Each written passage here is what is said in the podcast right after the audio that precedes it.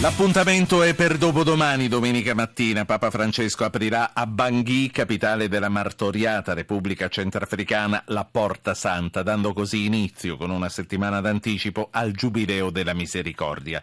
Il Papa, in uno dei paesi tra i più poveri del globo, in un momento di massima allarme, di massima allerta per la minaccia del terrorismo internazionale. Dario Bertetto, a lungo responsabile della missione nella Repubblica Centrafricana, africana di Medici Senza Frontiere. Buonasera. Buonasera.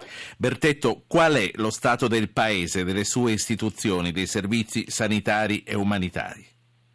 Eh, sicuramente la Repubblica Centrafricana corrisponde a quello che potrebbe essere definito uno Stato fallito per l'assenza di infrastrutture e l'incapacità dello Stato di poter eh, fornire servizi alla totalità della sua popolazione. La crisi umanitaria ormai si protrae da più anni e è diventata in particolare nel, nell'ultimo anno, la definirei una crisi dimenticata confermato anche dal fatto che le Nazioni Unite nel maggio-giugno 2015 abbiano dichiarato il livello di emergenza umanitaria sia stato declassato dalla fase 3 alla fase 2, implicando quindi una diminuzione sì. dei contributi e della presenza di attori umanitari lei, sul campo. Lei, dottor Bertetto, per quanto tempo ha lavorato, per quanto tempo ha vissuto nella Repubblica Centrafricana? Lei è medico? E, no, io in realtà sono scienziato politico e come operatore umanitario sono stato dal fine giugno 2014 fino a metà luglio 2015 in Repubblica Centrafricana, principalmente a Bangui inizialmente per l'apertura di questo progetto di salute materno-infantile nel quartiere di Castor a Bangui stesso e poi con uh, le mansioni di capomissione. Uh, dottor Bertetto, uh, c'è stata abbastanza per capire che clima c'è. Lei quale accoglienza immagina per la più alta autorità religiosa della Chiesa Cattolica? Quali sono gli equilibri religiosi nella Repubblica Centrafricana?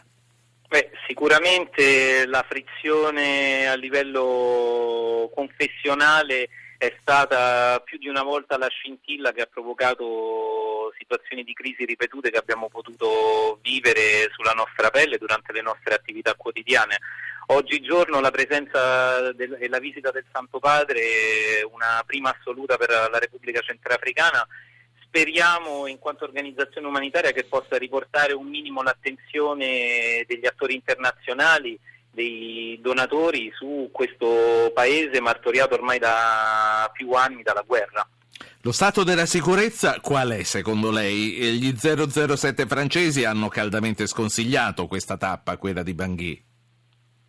Io penso che in quanto operatore umanitario non sia il mio dominio principale quello dell'analisi della sicurezza all'interno del paese. Sì, però come persona che è stata là un'idea ce l'avrà. Certamente, se, certamente. Nel quotidiano delle nostre attività mediche siamo stati testimoni di violenze quotidiane che hanno esposto in prima linea direi la popolazione. Ricordo che abbiamo quasi 450.000 sfollati interni nel paese e poco più di 450.000 rifugiati nei paesi vicini, Chad, Camerun e Congo, Repubblica Democratica del Congo in particolare, il che corrisponde al 20% della popolazione.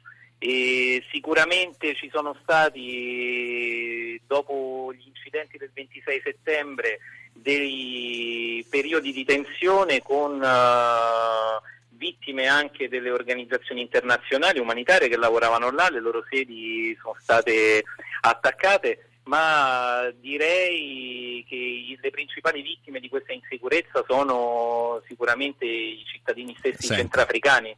E la saluto, se lei fosse un consigliere del Papa l'avrebbe sconsigliata la, ta- la tappa di Bangui?